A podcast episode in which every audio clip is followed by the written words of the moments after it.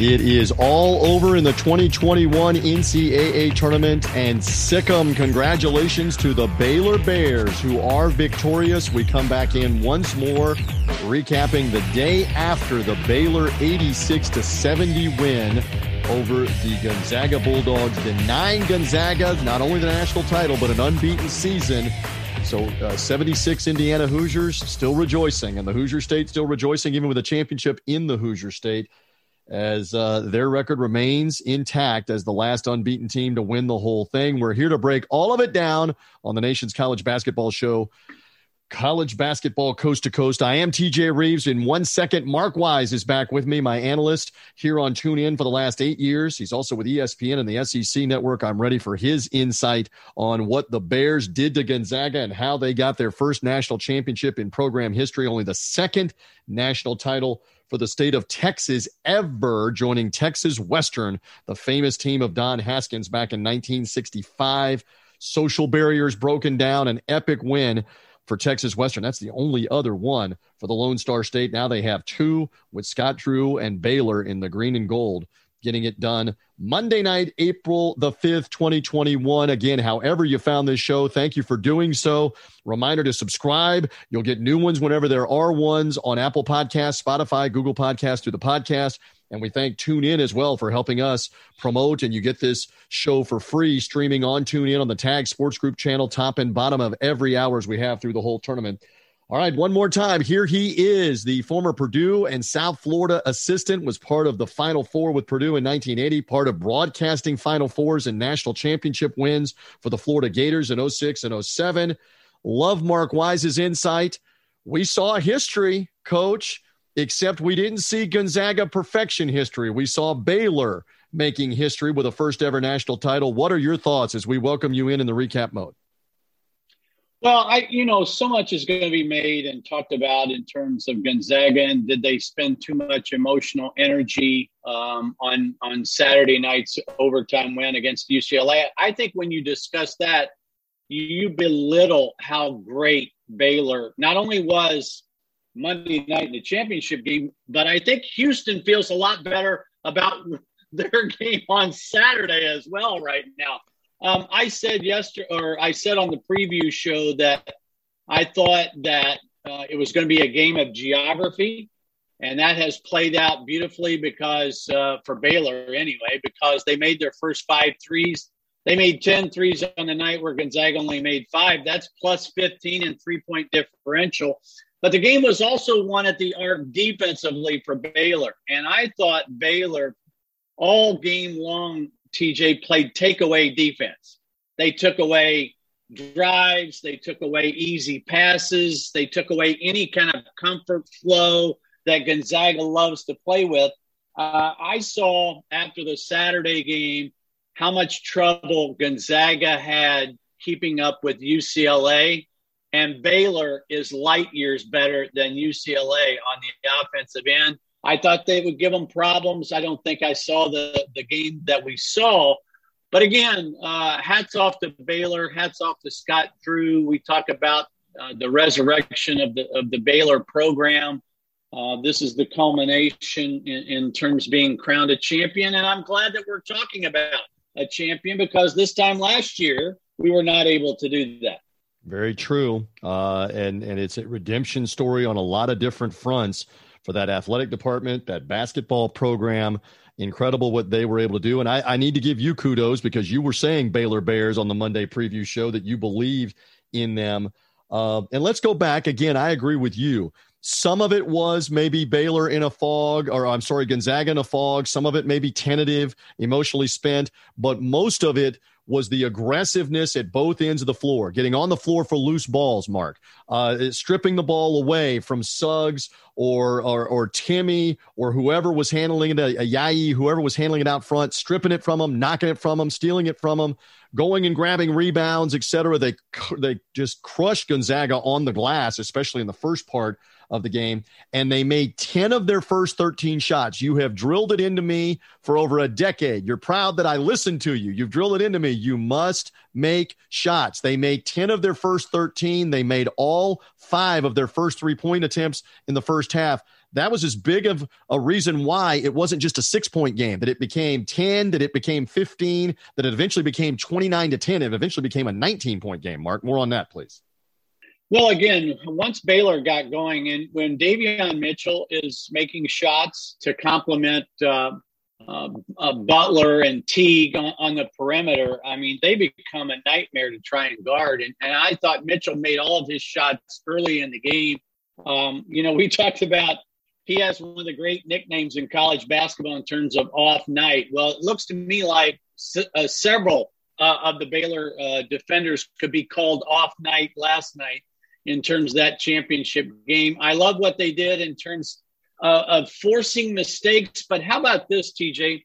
I, I, know that Gonzaga had 14 turnovers on the game, five of them from Timme alone. But how many other near turnovers? How many other balls that were deflected that Gonzaga had to go back and gather, shoot bad shots, especially in the first 10 minutes of the game? I thought Baylor was so disruptive um, put, uh, you know, went right across the ring, got Gonzaga on the ropes early on. And Gonzaga, for the most part, was never able to get the fight back in the middle of the ring. Our colleague Matt Zemek on the late night show Monday night said it wasn't physically tired, but it almost was like mentally they cracked at some point in that first 10 minutes or so where they realized, man, this team can guard us. This team is spreading us out on offense. Uh, say again, from an X and O standpoint, say something about Scott Drew tactically on offense, spreading Gonzaga out, cutters to the basket back door, drive and dish to open shooters. I mean, they were on point offensively, were they not? Yeah, they were the just much quicker team. You know, uh, one of the things that happened early in the game that was to the detriment of Gonzaga was Suggs getting the two early fouls. And the first foul call was not a good call at all, the charge on on Suggs. But then later, I mean, right away, he reaches in, and makes a foolish foul, goes to the bench, and as a consequence, the, from that point forward, the game was over. I mean, I get it. I, I love the fact that that Mark Few went into his bag of tricks because Gonzaga doesn't zone; they zone one percent on the year haven't had the zone from their conference. And as a consequence, he had he had no choice because I think he saw what the rest of us saw. They had no chance at guarding Baylor. And even though the zone wasn't great, it certainly disrupted the flow of the game, allowed them to get it back to within 10. Remember, he had to bring Suggs back, and Suggs had to play long minutes in the first half with those two fouls. He didn't have any choice. So, from that from that standpoint, I, I like what Mark Few did because a lot of coaches would just be stubborn in that situation. So I like the fact he gave himself a chance going into the locker room. Uh, but again, Baylor too good in too many areas. We talked about yesterday. I, I talked about the bigs for Baylor utilizing their fouls. And when you take a look at the fouls that they gave, you know, in terms of Thamba fouling out, four fouls on Tchatchoua, um, um, Mark Vital had three fouls. I mean, that's exactly what they did. I mean, th- their game plan was executed beautifully. Did a tremendous job. This guy's done a tremendous job with me uh, going back 15 plus years coverage on Sirius XM, Fox Sports Radio, and now TuneIn for the last eight seasons as Baylor has won it. Love Mark Wise's insight on the Bears, their national championship. You follow him at MW Hoops uh, all throughout the college basketball season. Great job on the ESPN platform as well as the SEC network broadcasting games. Um, okay, I, let's let's just have some fun with the historical perspective. What is it about Indianapolis? The last time the Final Four was there, you and I were there, and Kentucky was beaten in the semifinal by Wisconsin as an unbeaten team and didn't get it. UNLV 30 years ago came in undefeated, number one defending champions, and Duke beat them to deny them. And now we fast forward to a compressed, mainly in Indianapolis, but in greater Indiana NCAA tournament with everybody staying there and being COVID tested and bubbled. And Gonzaga makes the run to the title game. And once again in Indianapolis, an unbeaten team denied. Uh, did, did the Hoosiers put a hex on this once and for all 45 years later that nobody can get it done? Mark, what's going on? You know, TJ, of all the questions you have asked me throughout the years, this is the easiest one to explain. And you asked and answered your own question because there's no question to me. It's the it's the ghost of Quinn Buckner. It's the ghost of Bobby Knight. I mean, you're not going to go into Indiana and be the next undefeated team. So if I'm the next undefeated team and I see where the final four is in Indianapolis, hey, we need to change something. We need to move location really quick. It's not happening. Yeah, it's amazing the, the way that this is all lined up. And again, as we said last night, for a different audience that's hearing us here, uh, for all time's sake, when the Indiana team won it, I'm not taking away from an unbeaten season. There was no Big Ten tournament. You know this, Mark. So they didn't have to play the Big Ten tournament gauntlet to remain undefeated. There was a right. 32 team tournament, which meant that they played one less game than the teams do now. That's one less opportunity to lose. Take nothing away from them winning, but it's still uh, it, it's incredible uh, that that we now go. It, it just shows something you keep reinforcing how hard it is to win in this tournament. For example, people that are nar- knocking Mark Few. Let's talk about this for a few moments. They've now been in the championship game a couple of times in the last four years without winning it you now understand if, if you didn't before how hard it is to win. When you contemplate Hall of Fame career for Jim Boeheim, he's won one of them. John Calipari's been in the Final Four umpteen times with UMass, Memphis, and Kentucky. He's won one of them. Tom Izzo in the Final Four over and over and over again, in the championship game over and over and over again, has won one of them you you can't look at that and say Mark Few's a failure because he he's been in the Final Four a couple times, two championship games losses. It's hard to win this thing, period. And I know you've illuminated that with me for a long time as well. Well, TJ, I, have been of the proponent. Most fans don't understand how hard it is to win one game in the tournament, much less six in a one and done format over a three weekend, what we're used to in terms of a three weekend event. So, from that standpoint, any conversation that knocks the greatness of Mark Few uh, and what he's done at Gonzaga is ludicrous. Um, I mean, the, the, the country is filled with great coaches. The coaching has never been better in college basketball, in my opinion, uh, in terms of, of the creativity that's going on in college basketball with the coaches right now. So uh, I, am not going down that path. It's a ludicrous path. I mean, uh, Mark Few and what he's done is, you know, there's there's no more sense in making the argument that Scott Drew is validated by winning the the tournament than there is Mark Few losing in the championship game. So um, it, it, again, I come back to this thing that I've talked about Billy Donovan. I'm going to say this one more time. Billy Donovan over his 19 years, if you if you created a formula where you if you didn't make the tournament, it's minus one. If you made the tournament, it's zero. If I didn't win a game, it's zero. Win a game, it's one, and so on. And if you apply that formula, Billy Donovan over 19 years, Hall of Fame coach, no question about it, one of the best I've ever been around. He averaged 1.6 wins per tournament. John Calipari averaged 2.4 wins per tournament. I think that puts some concrete evidence into how hard it is to win games in this event. Amen. Uh, and again, worth pointing out, Hall of Fame iconic coach in Mike Krzyzewski, they didn't make the NCAA tournament this year. John Calipari again has been synonymous with the Final Four and the championship game while at Kentucky. They had a losing record and didn't make the tournament. Gonzaga, as Mark Few said after the game, was the preseason number one, had that around their neck figuratively the entire year a pre-conference season that saw them beat the likes of right. Kansas and West Virginia. You know this, Mark. I'm saying it to the audience here on college basketball coast to coast. They beat Kansas, West Virginia, Virginia, uh, Iowa, o- over and over again. The only game they didn't play was the Baylor game, out of conference. They eventually play that in the championship game, but then to go through uh, the gauntlet and all the all the wins that they had over the likes of Creighton and UCLA to get there, uh, to get to the title game. What a season! And we should not lose sight of that. They just came up short in uh, in a game in which Baylor played outstanding. Um, and, and say something about this too, because we're going to forever remember this as the COVID 19 uh, situation here uh, with this tournament being compressed and everybody being tested, uh, et cetera, et cetera. And the bottom line is that um, that Baylor had to go on COVID pause. Um, they they took two and a half weeks, ten days worth, Mark, where they didn't practice. Uh, Baylor that we're talking about here came off of that and still found a way to win. We're going to talk about the COVID 19 tournament forever, but Baylor survived it in February and then won this. And that is a tremendous testament to that program and their resolve.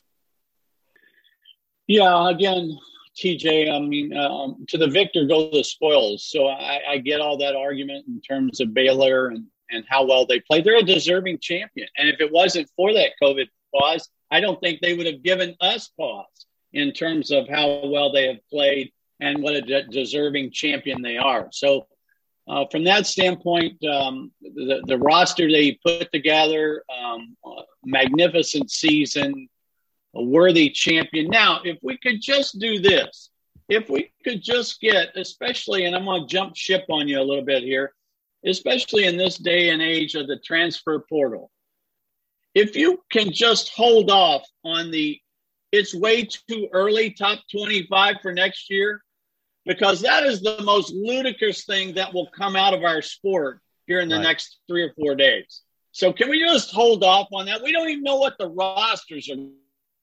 Very true on that. And I know Deshaun Tate was talking about that uh, last night that uh, that it, it, was out last night. Everybody's looking for clicks, for eyeballs, for ears on their podcast to talk about next year's top 25. How do you know with all the coaching changes and all the different players that are in the portal?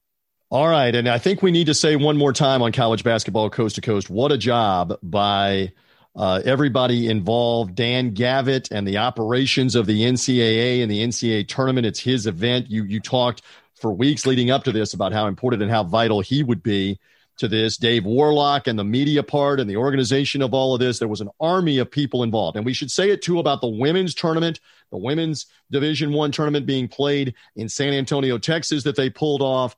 Not, nothing short of a minor miracle to be able to get all of this together with all of the different teams that are involved, all the different schools that came to two different areas in San Antonio and Indianapolis and do this. And Mark, I'm just grateful that we got what we got. It was not the exact same, but it was still dramatic. It was still fun. And there were a ton of people that, that spent weeks and months planning this, preparing it, and executing it. A lot of sleepless nights, a lot of probably 18 to 20 hour days over the last month, five weeks or so to pull this off. We can't thank them enough because it didn't just accidentally happen and it didn't just get to get put together over a day or two, right? I, I, would like to echo those sentiments um, to the nth degree in terms of what the NCAA was able to achieve with this tournament.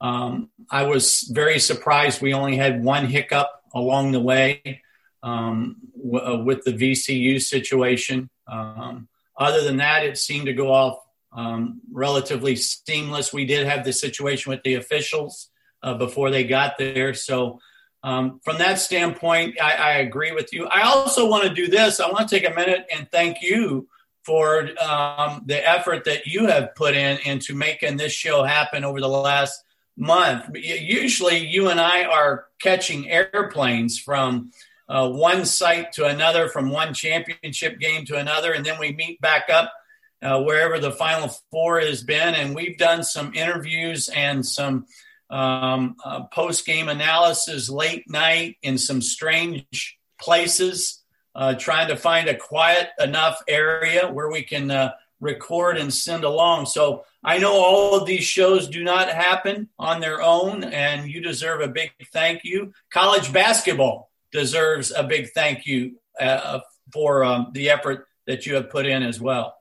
I appreciate that. It's a labor of love, as you know. I, I, cannot do this alone. You have been fantastic with me, but the likes of Ari Russell and Matt Zemek, I'm going to leave somebody out, Deshaun Tate, Jason Powers, all these different analysts and guests that we've had that have been willing to come on. This is a blast for me. And we had to do this differently. As, as you said, you have been at your home in Gainesville, Florida for most of this. I've been at my home in, in, uh, in the northern Tampa suburbs of Florida.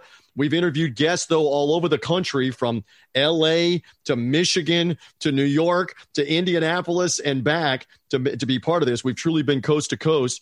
And there are thousands and thousands and thousands of you that have found this over the month of March and uh, we'll continue to do this. I mean, uh, I was, you know me, Mark. We were not going to sit back idly, even if we couldn't be there and couldn't be at the games, and not do this. We got too much to say, too many takes. So thank you for the kind words on that. One more time as we depart. Uh, again, kudos to Baylor. Great, great tournament. The best event in sports. I cannot wait to return to some normalcy. We have begun to get back to some normalcy. Let's get back to some normalcy in the college basketball season with fans, etc. Uh, because this is going to be here before we know it again this this fall, this winter, and we'll do it all over again 12 months from now, 11 and a half months from now, with another NCAA tournament. New Orleans is the anticipated destination for the Final Four next year, 2022. I look forward for the road and the winding road to get us back there. But hey, thank you. This has been a blast. Thank you. Uh, again, there's been a lot of occasions when I've said, Can you join me here? Can you join me there? Mark always answers the call. And uh, go work on your golf game now. Go enjoy the Kentucky Derby and some things that we have in the off season, and we'll, we'll regroup. We'll reconvene in the fall. Maybe we took a step toward that normalcy that you took, talked about when we heard one shining moment last night. Now I'm looking forward to next season. Amen. Thank you, Mark Wise. Great stuff, my friend. Be well in the off season. Great job with the analysis. Thanks, TJ. And there he goes. Love Mark Wise's insight uh, with me all the time. As I say again publicly, thanks to him for being with me and follow him at MW Hoops. All right, some more footnotes on the season before we get out of here on college basketball coast to coast. We mentioned the Baylor Bears out of the Big 12 end up winning this championship. The Big 12 which is a conference that's been in existence now, what, about 25 years or so. It has been known more for the, obviously the Kansas Jayhawks and what they've been able to do, but uh, certainly Texas made a Final Four in the past. So too did West Virginia, uh, making it to a Final Four, um, and, and on and on down the list with, with quality teams. But Baylor gets a national championship for the Big 12 conference. Let's hear something for the Southwest, for the Plain States uh, that are there as they represent. Um, and once more, what a diverse uh, Elite Eight and Final Four, whether you were talking about uh, Michigan uh, having a role in this, or UCLA having a role in this, or Arkansas, or Houston. I mean, a lot of it again flavored in and around Texas uh, and the Southwest with some of these Elite Eight games, but also Oregon State. How about Wayne Tinkle getting a four-year contract extension? Reportedly, this is the this is what's great about the month of March, folks. Whether you're talking about Wayne Tinkle, uh, who was probably going to be fired. They were they were in a losing situation. Um, he and the athletic director have clashed some, and yet, the month of March, the magic of March, the mayhem of March, and Oregon State wins a couple of games at the end of the regular season, gets into the Pac 12 tournament with an automatic bid on the line in Las Vegas, wins three games in three days, beating uh, UCLA and Oregon and Colorado in succession.